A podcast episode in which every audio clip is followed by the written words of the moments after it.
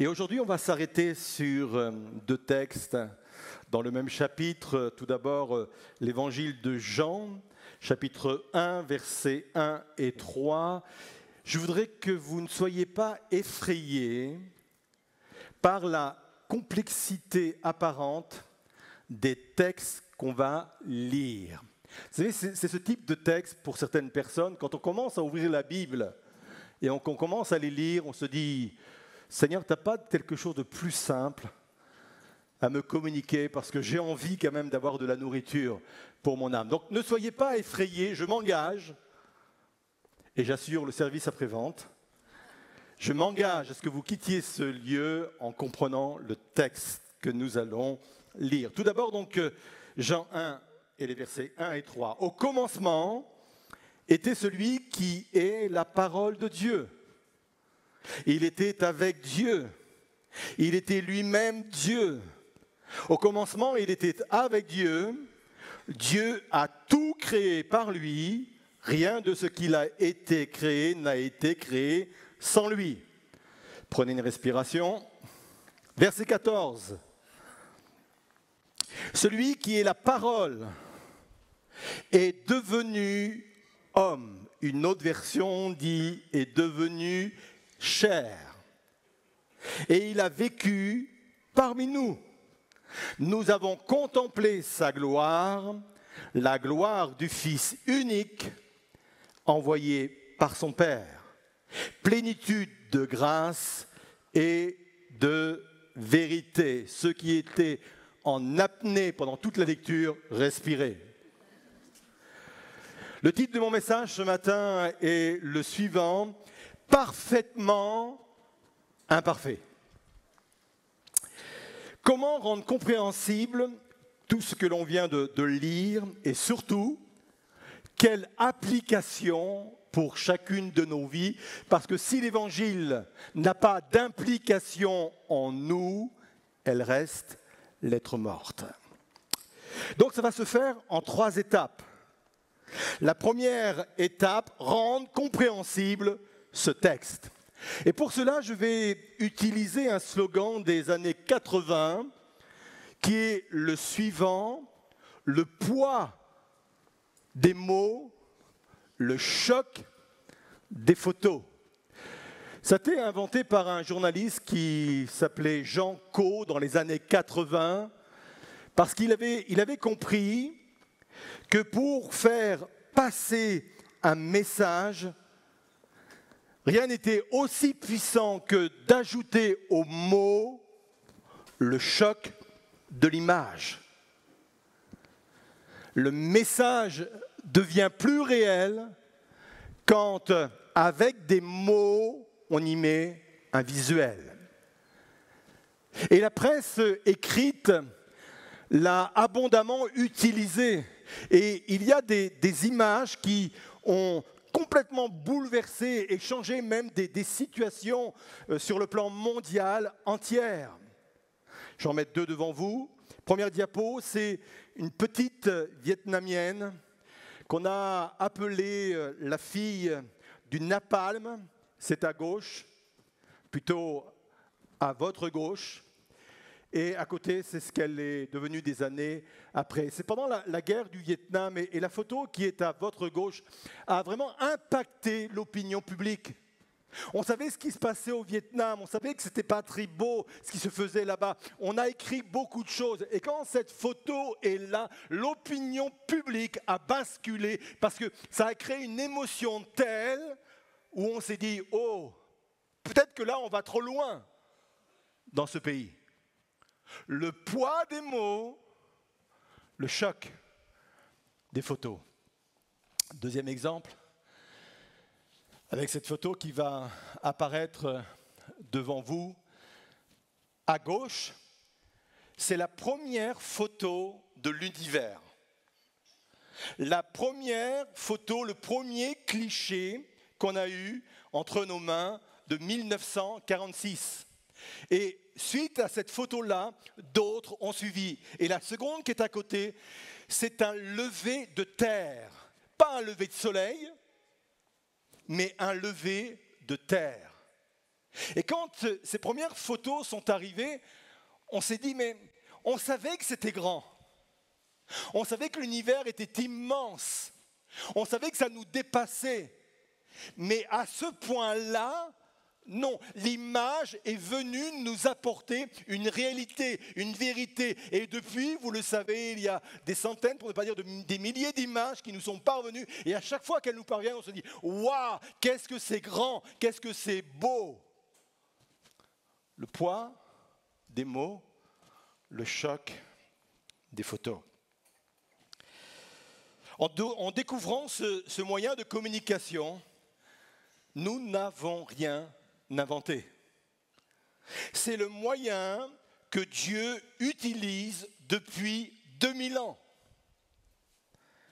Pendant des milliers d'années, le cœur de Dieu, le message de Dieu a été communiqué par la loi de Moïse et par les prophètes. En d'autres termes, pendant des milliers d'années, Dieu utilisait des mots soit des, mots qui ont été dits ou soit des mots qui ont été écrits pour dévoiler, pour divulguer son cœur. Pendant, pendant des années, des milliers d'années, ça s'est passé comme cela. Mais par la venue de Jésus sur terre, on va y ajouter le choc de l'image. Dieu va utiliser une image visuelle mais mieux que cela, une image animée pour communiquer son message. Et c'est ce qu'on a lu, celui qui est la parole est devenu homme, est devenu chair, est devenu un être animé, est devenu une image animée.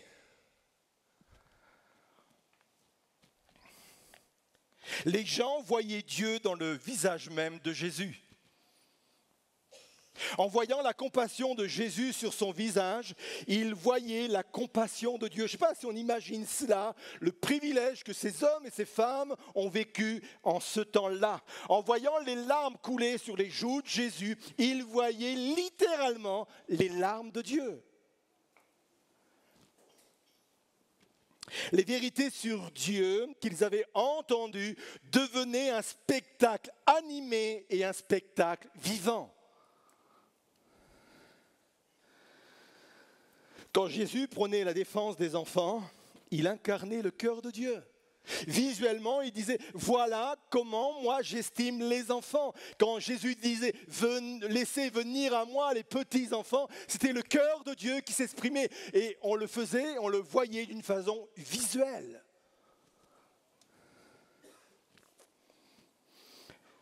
Quand Jésus a pris la défense de la femme adultère, il venait révéler le cœur du Père. Et manifestement, les religieux ne l'avaient pas bien compris, puisque quand on a emmené cette femme devant eux, ils ont dit, mais la loi de Moïse prescrit qu'on puisse lapider une telle femme. Toi, que dis-tu? Par l'image, par la façon dont Jésus va réagir vis à -vis de cette femme, Dieu va nous montrer que Dieu ne voulait pas la mort du pécheur mais il voulait que le pécheur se repente et vive.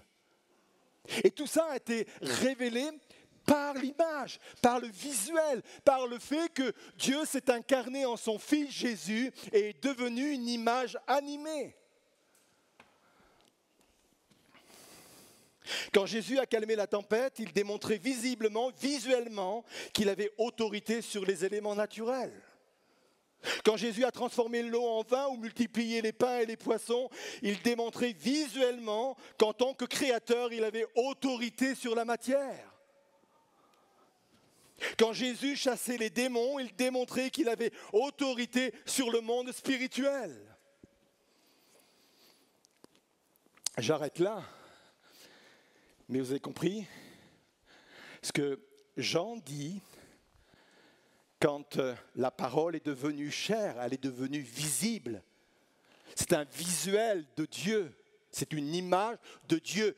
Avant cela, avant sa, venue, il y avait le, poids des mots, le poids de, de, la parole de Dieu qui était déjà aussi puissante et importante. Mais depuis Jésus, il y a en plus le choc de l'image, du visuel. Ça, c'est la première étape.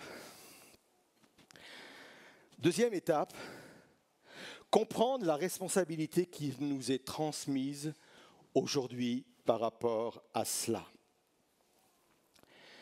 Nous pourrions penser que la génération d'il y a 2000 ans était privilégiée par rapport à la nôtre parce que eux ont vu Jésus. Et certains ont vu les larmes couler sur ses joues, certains l'ont vu être là en train d'accueillir les enfants, en train de pardonner les pécheurs, en train de guérir les malades. On pourrait se dire, eux, au moins, ils ont vécu la réalité du choc de, des photos, de l'image, du visuel. On va relativiser. Tout d'abord, je voudrais dire qu'une toute partie de cette génération a vu cela. Parce que on estime que Jésus a parcouru son pays dans un périmètre à peu près de 50 kilomètres. Pas de voiture, pas de train, pas d'avion, la marche à pied. éventuellement, un âne. Point. 50 kilomètres. Il a dû voir peut-être quelques milliers de personnes. Mais tous n'ont pas eu le privilège d'avoir ce choc de l'image. Dieu incarné au travers de la personne de Jésus. Et puis, on le sait, malgré qu'ils aient vu cette incarnation, ils l'ont quand même crucifié. Aujourd'hui, Dieu continue à diffuser son image de la même manière. Sauf que cette fois-ci, la parole incarnée la parole faite chair, c'est vous et moi. En tant que croyants, en tant que chrétiens, nous sommes devenus, nous aujourd'hui, au 21e siècle, nous sommes devenus cette parole faite chair, cette parole incarnée, cet évangile incarné. Paul va le dire dans 2 Corinthiens quand euh, il va dire Nous sommes une lettre écrite. Il y a trois types de lettres. Il y a la première lettre, c'est la création. Et Romain va, le dire, l'épître Romain va, le dire, Dieu se voit dans la création comme à l'œil nu. On peut lire Dieu dans la création. Le seul problème, c'est que la création nous interpelle mais ne répond pas à nos questions. Et il y a ensuite la parole écrite, qui est la parole de Dieu. Mais tout le monde ne lit pas la Bible. Un, tout le monde ne possède pas la Bible et tous ne lisent pas la Bible. Et enfin, il y a une troisième lettre, c'est la parole incarnée. Et ça, c'est vous et moi. Vous êtes toujours là? L'évangile n'est pas seulement une information, L'évangile est aussi une démonstration. Sauf que le costume à porter est un peu trop grand pour nous. C'est une vraie responsabilité que d'être cette parole incarnée, cette parole faite chair. Une responsabilité qu'on a fait porter à des chrétiens de la mauvaise manière et qui a eu pour conséquence de les écraser et même parfois de les briser. Et là, on arrive au cœur même de mon message. Accrochez-vous.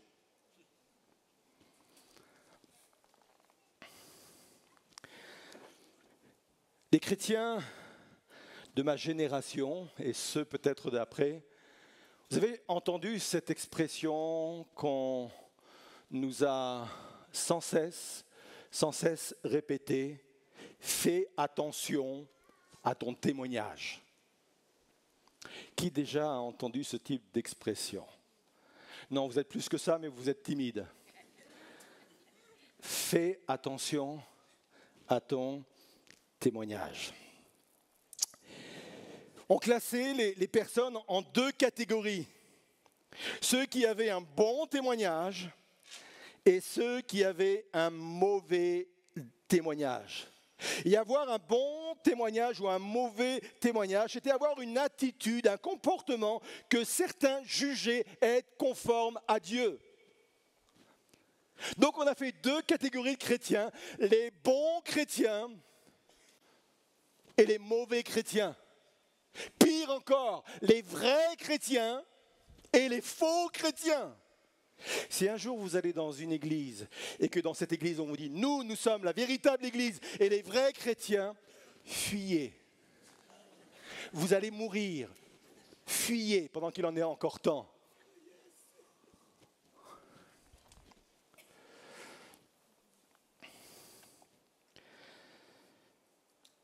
Avoir un bon ou un mauvais témoignage, c'est avoir une attitude, un comportement que certains jugeaient être conforme à Dieu, avec surtout des critères d'apparence. Un vrai chrétien ne fait pas ci ou ne fait pas ça. Un, vrai chrétien ne parle pas comme ci ou comme ça. Un vrai chrétien ne s'habille pas comme ci ou comme ça. Un vrai chrétien ne fréquente pas ce type de lieu. De mon temps, waouh, j'ai fait un saut dans l'espace là. Vous n'avez pas le droit d'aller au cinéma? Et là, il y en a qui ne répondent pas, qui font. Eh, mais vous étiez concerné aussi, hein Parce que je ne suis pas le seul de cette génération-là. Tout ça pour dire que on avait mis vraiment sur les chrétiens de ma génération et des générations suivantes, et peut-être même de certaines générations aujourd'hui, parce que ça existe parfois sans jugement de valeur dans certaines églises, on avait mis sur, les, personnes une responsabilité telle, attention, tu incarnes l'évangile, tu es, l'évangile devenu cher, attention à cette grande responsabilité. Et c'était un costume tellement trop grand pour nous qu'on a détruit des vies spirituelles. Je sais, c'est ce type de message avec, avec lequel je ne me fais pas toujours des amis.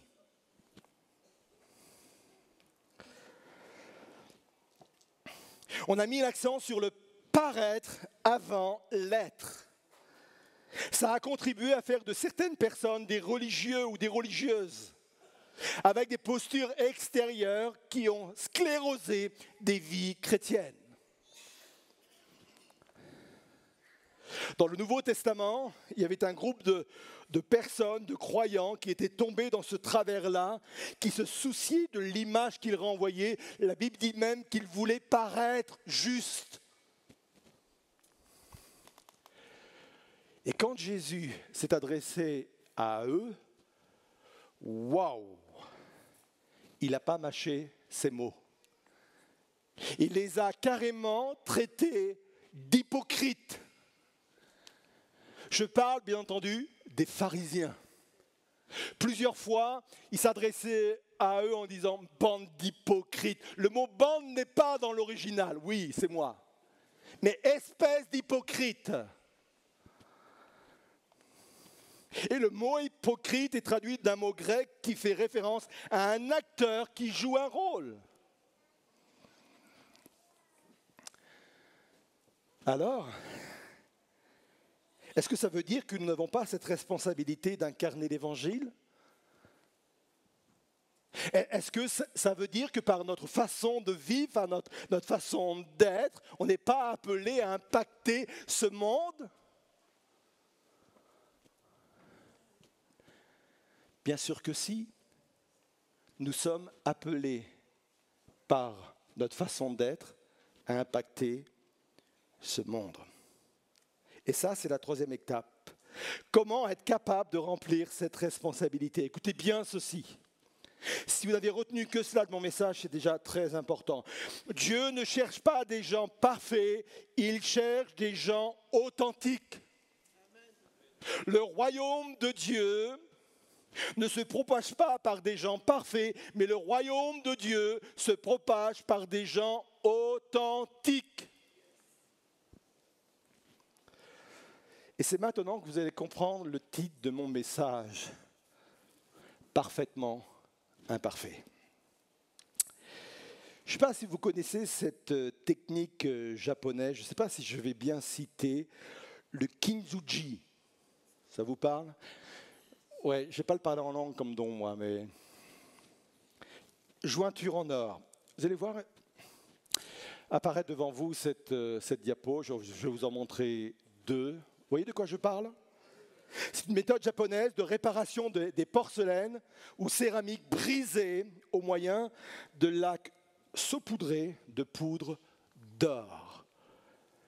Bien moi, quand je regarde cela, je me dis que c'est la définition même du parfaitement imparfait. On regarde la seconde diapo pour appuyer mes propos et, vous allez voir que j'ai l'impression que le vase aujourd'hui est plus beau que quand, que quand euh, il était en bon état avant d'être cassé ou brisé. Parfaitement imparfait. La réparation rend encore plus beau le vase. Et je vais ajouter à cela une citation que, quel- que quelques-uns, peut-être encore de ma génération, euh, connaissent de Michel Audiard, qui était un dialoguiste. Oui, on peut le dire, j'ai regardé dans le dictionnaire. Un scénariste qui a dit ceci, c'est une parodie, ça vaut ce que ça vaut.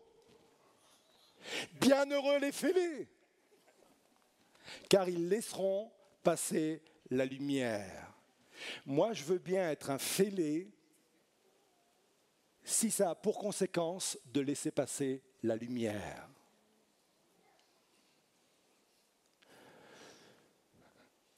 Je, sens une certaine ambiance dans l'église là. Soufflez encore, respirez bien, respirez fort, très fort.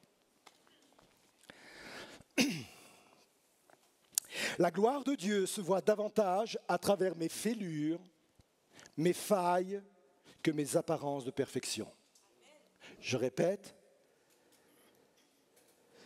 la gloire de Dieu se voit davantage à travers mes fêlures, mes failles, que mes apparences de perfection. Et quand on est authentique, c'est à ce moment-là qu'on laisse passer la lumière, la gloire de Dieu. John Burke, un pasteur de l'église Gateway au Texas, a écrit ceci. Aujourd'hui, je crois que seule une église pleine de gens imparfaits, agissant comme un corps de Christ, peut apporter l'espoir et la guérison nécessaires afin de transformer pour le meilleur notre monde post-moderne. Je vais faire une déclaration, une déclaration d'intention pour notre Église. Nous voulons être ce genre d'église où les personnes ne sont pas obligées de faire semblant. Nous voulons être ce genre d'église où les personnes ne sont pas obligées de faire des efforts pour ressembler à de vrais chrétiens. Ça s'appelle la culture de l'authenticité. Cette culture est importante parce que la grâce ne peut se manifester que dans l'authenticité. Jean 1, verset 17. Car la loi a été donnée par Moïse, la grâce et la vérité, la grâce et l'authenticité sont venues par Jésus-Christ. Cette parole est importante. Il n'y a pas de grâce sans cette authenticité. La grâce ne se manifeste pas sans cette authenticité. Alors je sais que ce type de message fait trembler des, pasteurs et fait, fait trembler des, des- églises parce qu'on a l'impression qu'on est dans une culture de l'excuse. Absolument pas. Je crois qu'on n'a on pas compris que la grâce est beaucoup plus forte et beaucoup plus puissante que la loi. On n'a pas compris que la grâce est, est capable de transformer des vies, contrairement à un esprit de religiosité. c'est la grâce et l'authenticité, la grâce et la vérité qui font la différence. Joseph Cook a écrit ceci, la grâce n'a rien de plus n'est rien de plus pardon, que le visage que porte l'amour quand il rencontre l'imperfection, la faiblesse, l'échec, le péché. Si cela est possible, c'est parce que Dieu, justement, et revient à notre introduction, c'est parce que Dieu s'est incarné. Il est devenu un vrai homme. Il a été confronté à la vie d'un homme. Il a connu les mêmes combats. La Bible nous dit même qu'il a été tenté en toutes choses sans jamais commettre de péché. Et c'est pour cela qu'il nous connaît parfaitement et qu'il peut exercer parfaitement cette grâce. Mais j'ajoute ceci. Ce n'est pas un prétexte à excuser nos failles, nos fêlures, nos péchés. Ça ne veut pas dire que nous ne devons pas faire des efforts pour ressembler à Jésus en toute authenticité. Il y a en nous encore cette énergie, cette volonté de dire oui, je veux ressembler à Jésus. Non pas avec le poids de la culpabilité, non pas avec le, poids de la responsabilité. Je dois avoir forcément un bon témoignage, mais avec ce désir de dire, je veux grandir dans ma connaissance et dans mon amour pour Dieu. Trois conseils pour cela, très rapidement. Un, pour ressembler à Dieu, il faut être de la même nature que lui. Un lion n'a pas besoin de faire d'efforts pour paraître un lion. Il ne va pas se promener avec un écriteau sur lequel c'est marqué ⁇ Je suis un lion ⁇ Sa nature est d'être un lion. Et il n'a pas d'effort pour être et devenir un lion. Pour revêtir la nature de Dieu, il faut vivre la nouvelle naissance. C'est indispensable. On ne peut pas faire l'économie de cette expérience extraordinaire qui vient par la repentance et la conversion. La conversion, c'est je vis sans Dieu, je me tourne vers lui, je, désire le connaître, je désire vraiment donner ma vie, de lui donner ma vie, je me repens de tout ce que j'étais. Et là, Dieu est en train de créer, c'est l'œuvre du Saint-Esprit en moi, une nouvelle nature. Il y a de la nature de Dieu en moi. Sauf que, oui, je dis souvent sauf que, ça ne fait pas de moi quelqu'un de parfait. Parce que depuis le moment où je vis la nouvelle naissance, il y a deux natures en moi qui cohabitent, l'ancienne nature et la nouvelle nature. Et le but, c'est de nourrir la nouvelle nature pour que celle-ci prenne de plus en plus de place et beaucoup plus de force sur l'ancienne nature. Ça veut dire que même avec la nouvelle naissance, je ne vais pas être parfait. Je vais continuer parfois à avoir des failles que je vais essayer de combler. Je vais commettre encore des péchés, peut-être pas les mêmes qu'avant, et c'est plus mon objectif de pécher. Mon objectif, c'est d'être saint et pur comme Dieu. Mais je suis dans cette réalité-là. Donc, premier conseil, me revêtir de la nature de Dieu. Deuxième conseil, développer une communion avec Dieu. De Corinthiens 3, verset 18. Et nous, tous, qui le visage découvert, contemplons comme dans un miroir la gloire du Seigneur. Nous sommes transformés en son image dans une gloire dont l'éclat ne cesse de grandir. C'est là l'œuvre du Seigneur, c'est-à-dire de l'Esprit. Quand je suis dans sa présence, comme ce matin, comme le disait Israël, je suis transformé de gloire en gloire, de jour en jour, d'étape en étape, pour commencer à ressembler de plus en plus à Dieu. C'est un processus vers lequel je vais. Je ne veux pas me priver de la présence de Dieu, je ne veux pas me priver de ces moments de rassemblement, parce que ces moments de rassemblement, la présence de Dieu opère une transformation graduelle en moi, chez moi, transformée de gloire en gloire. Enfin, troisième conseil, la transparence. Proverbe 28, verset 13, qui cache ses fautes ne prospère pas, qui les avoue et les délaisse obtient miséricorde.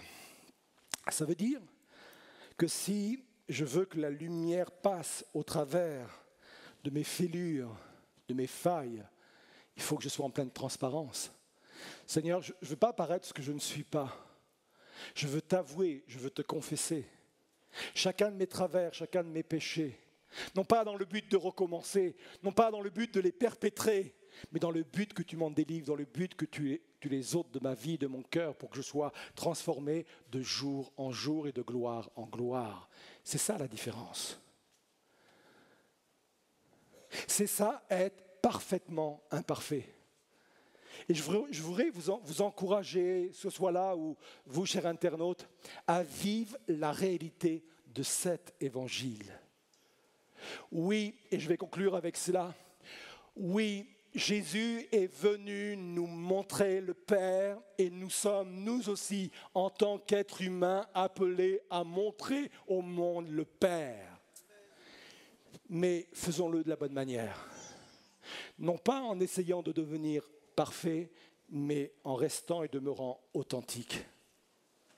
Nous voulons être des chrétiens authentiques, nous voulons être une Église authentique, qui n'a pas peur d'avouer que nous ne sommes pas parfaits, qu'il y a encore des progrès à faire et qu'on veut grandir dans la présence du Seigneur. Je voudrais vous inviter à vous lever à votre place.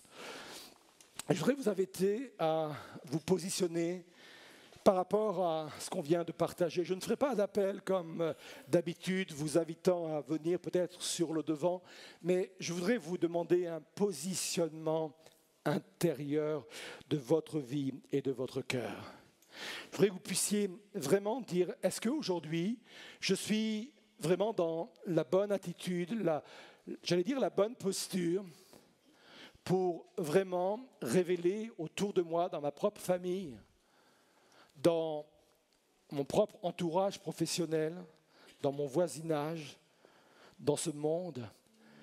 Est-ce que j'ai les bons codes? Est-ce que j'ai les, bonnes attitudes pour incarner l'Évangile, pour laisser passer cette lumière, que le monde puisse voir au travers de moi mes faiblesses, que au travers de mes faiblesses, Dieu que le monde puisse voir Dieu, la lumière de Dieu briller au-dedans de moi.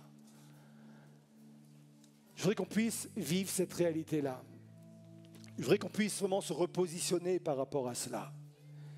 Et s'il y a des, personnes qui sont sous, la culpabilité ou sous cet esprit de, religiosité, apparaître ce qu'ils ne sont pas, paraître avant d'être, réformez cela et réformons cela dans notre cœur.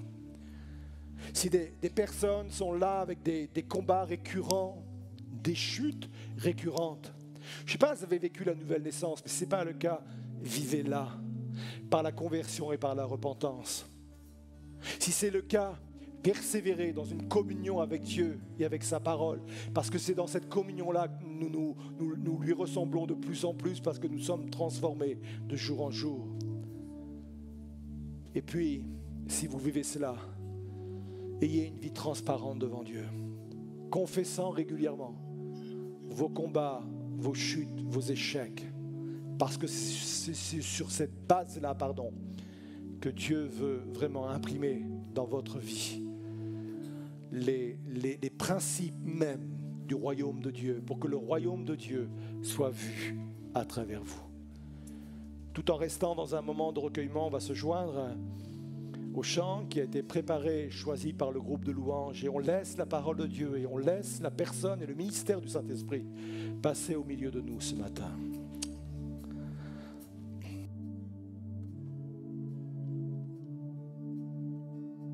Tu m'as franchi par une mélodie, tu m'entoures d'un chant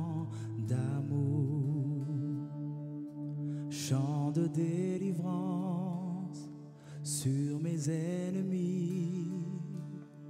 Mes peurs n'existent plus. Je ne suis plus esclave de la peur. Je suis enfant de Dieu. Je ne suis plus esclave de la peur. Je suis enfant de Dieu. Avant ma naissance, tu m'avais choisi, appelé par mon nom. Une vie nouvelle au sein de ta famille, ton sang, ton sang coule dans. Je ne suis plus, je ne suis plus esclave de la peur, je suis ton enfant, enfant de Dieu. Je ne suis plus, je ne suis plus esclave de la peur, je suis enfant de Dieu. Encore une fois, je ne suis plus esclave, je ne suis plus esclave. Je suis enfant de Dieu. Je ne suis plus, je ne suis plus, je ne suis plus esclave de la peur. Je suis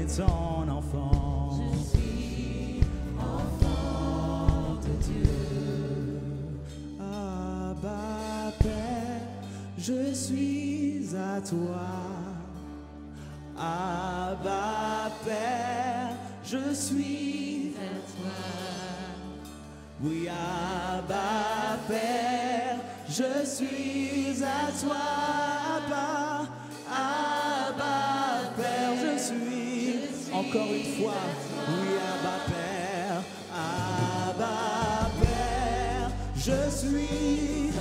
Je suis à toi, Papa. Peu importe là où je suis, je suis ton enfant. Je vais sous ta grâce. Oh,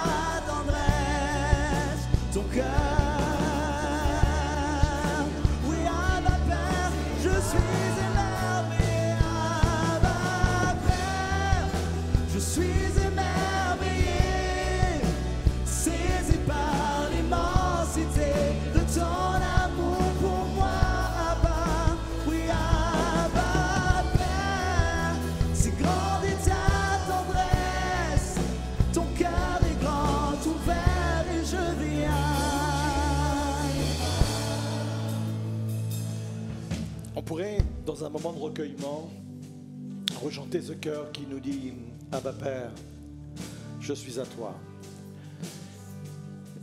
Et c'est un moment d'abandon que nous voulons vivre ensemble. On peut le faire pour ceux et celles qui sont dans cette pièce, soit là ou sur le balcon, ou vous, chers internautes. De dire, tel que je suis,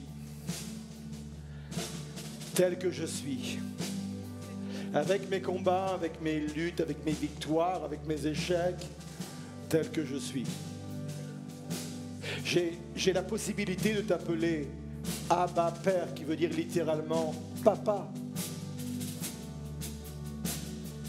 Et, et surtout, je viens à toi tel que je suis.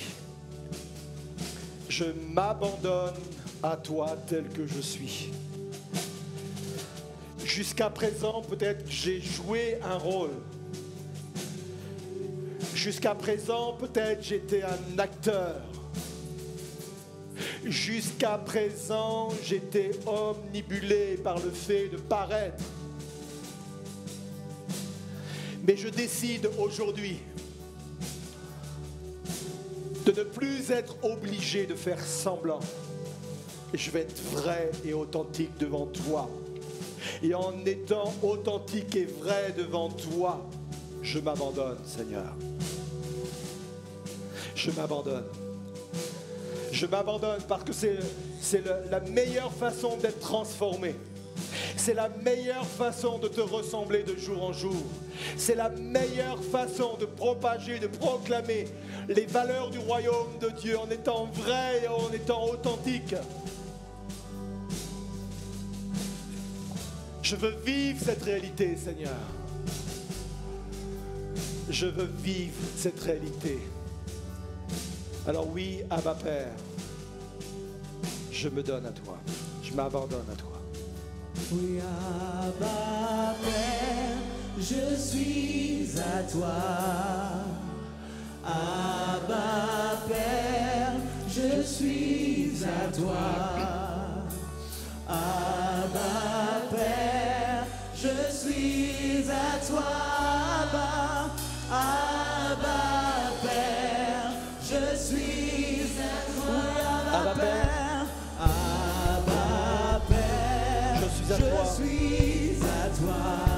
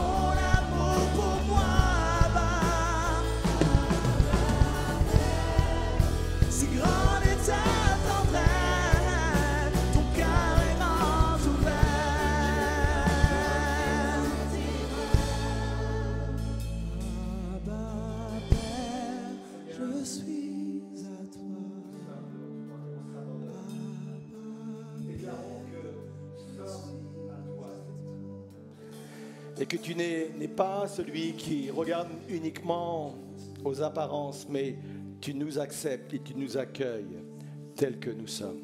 Et on veut vivre cette réalité. Et nous te disons, merci Père. On veut te connaître comme Père. On veut te connaître comme Seigneur. On veut te connaître comme Sauveur. On veut te connaître comme celui qui sera notre vainqueur, par lequel nous allons aller de victoire en victoire, de triomphe et de triomphe. Et nous te disons merci, nous te disons à toi la gloire et nous voulons t'acclamer et proclamer cette vérité dans le nom de Jésus. Merci pour ton évangile, Seigneur. Merci pour la grâce qui est plus forte que la loi. Merci, Seigneur, pour ces réalités. Merci, Seigneur. Et à toi vraiment soit toute la gloire. Amen.